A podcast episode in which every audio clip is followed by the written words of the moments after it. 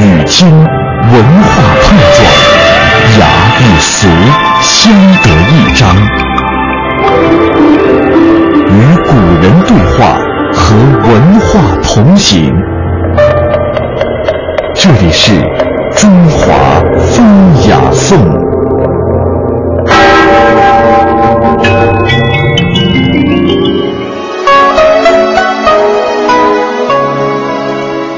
接下来，我们一同走进人文中国。从今天开始，我们带大家一同去感受丝绸之路的人文魅力。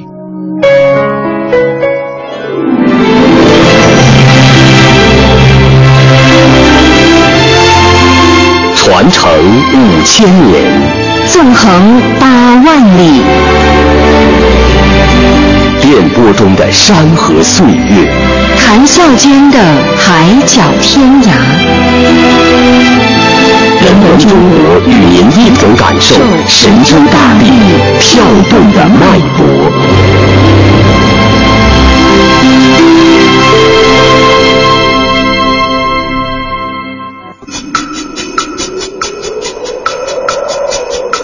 这是一条贯通古今，在大开大合之间穿越世界的漫漫长路。踏平古道的铁骑，渐行渐远的驼铃，绝响千年的悠然佛唱，烈烈风沙中的诗意花开。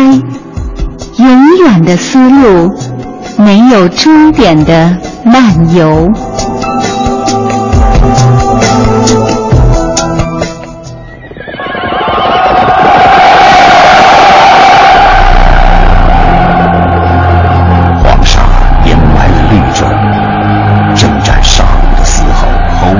自由的乐土。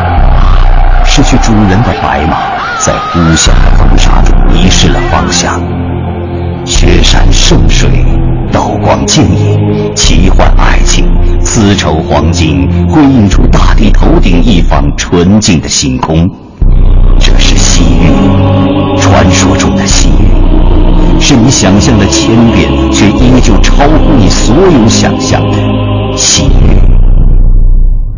为古代中国与古希腊文化、罗马文化、古印度文化、波斯文化及阿拉伯文化汇聚融合的场所，千百年来，西域与中央王权之间所演绎的一系列爱恨情仇，简直就是一部关乎江山社稷、内政外交的煌煌巨著。而除却家国愿景、史册丹青、游侠诗词之外，西域还成就了负载着东西方贸易与文明的陆上丝绸之路。沿四方之风貌，聚华夏之精神。人文中国，与您一同感受神州大地跳动的脉搏。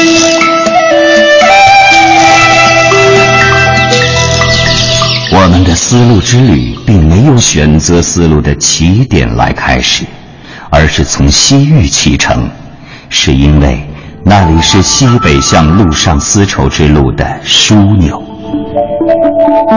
西域一词最早见于《汉书·西域传》。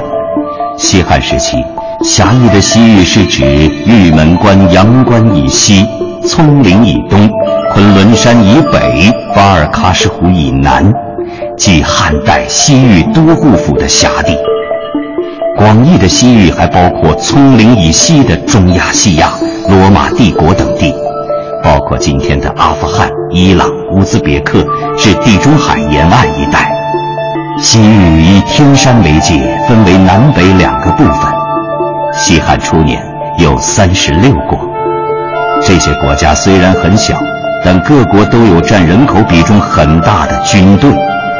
公元前二世纪以前，匈奴贵族势力伸展到西域，奴役着这些小国。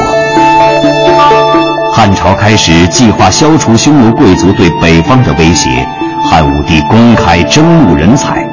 建元三年，也就是公元前一百三十八年，一个注定了要被写进史册的名字出现了，他就是张骞。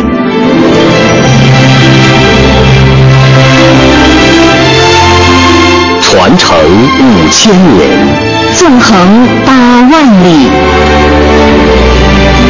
电波中的山河岁月，谈笑间的海角天涯。人文中国与您一同感受神州大地跳动的脉搏。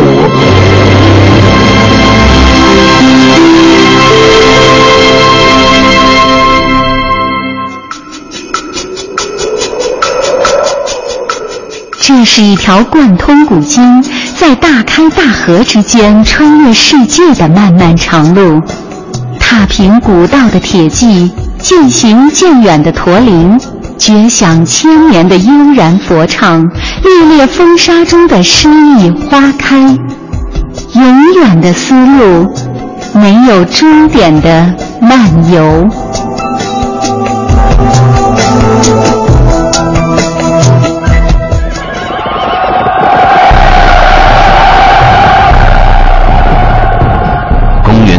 世纪，匈奴出现在历史舞台上，正是他们迫使不可一世的秦始皇修筑起了世界第一防御工事——万里长城。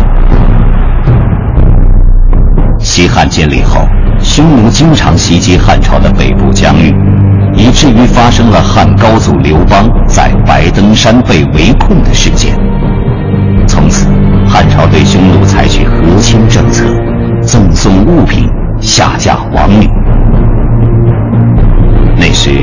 在伊犁河流域游牧的大肉之，曾居住在敦煌和祁连山之间，被匈奴一再打败后，才迁徙于此。由于匈奴残忍地杀害了肉之王，并且用他的头颅作为饮酒的器具，以此来羞辱肉之人，为此。两族之间有着无法化解的血海深仇。汉武帝听到了有关大肉之的传言，那时西行的必经道路河西走廊还处在匈奴的控制之下，他于是公开征募能担当出使肉之重任的人才，以便与大肉之达成联盟，夹击匈奴。张骞就是那个。被选拔出来的使者。前一百三十八年，张骞与匈奴出身的甘父带领百十来人从长安出发，才出了汉朝疆域后不久，便被匈奴捕获，被流放于漠北草原。匈奴单于让张骞娶了匈奴女子为妻，并有了孩子。但他手持汉王大旗，铭记自己作为汉朝使者的使命。张骞最后终于找到机会逃离匈奴，经过大宛、康居，终于到达了已在阿姆河流域定居建国的大肉之。可是，大肉之已经满足于这块水草丰美的地方，丧失了向匈奴复仇的意志。待了一年以后。张骞见游说不成，只有踏上归途，不想再次被匈奴捉住。又过了一年，匈奴发生内乱，张骞乘机逃脱。在公元前一百二十六年，也就是出使西域十三年后，张骞终于返回了长安。虽然张骞出使西域，想与大肉之结成联盟的目的没有达到。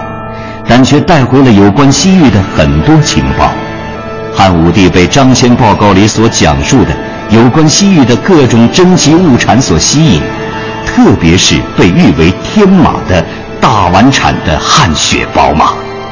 后来，在击败匈奴后，张骞于公元前一百一十九年再次出使西域，抵达乌孙，西北陆上丝绸之路就此被正式踏勘而出。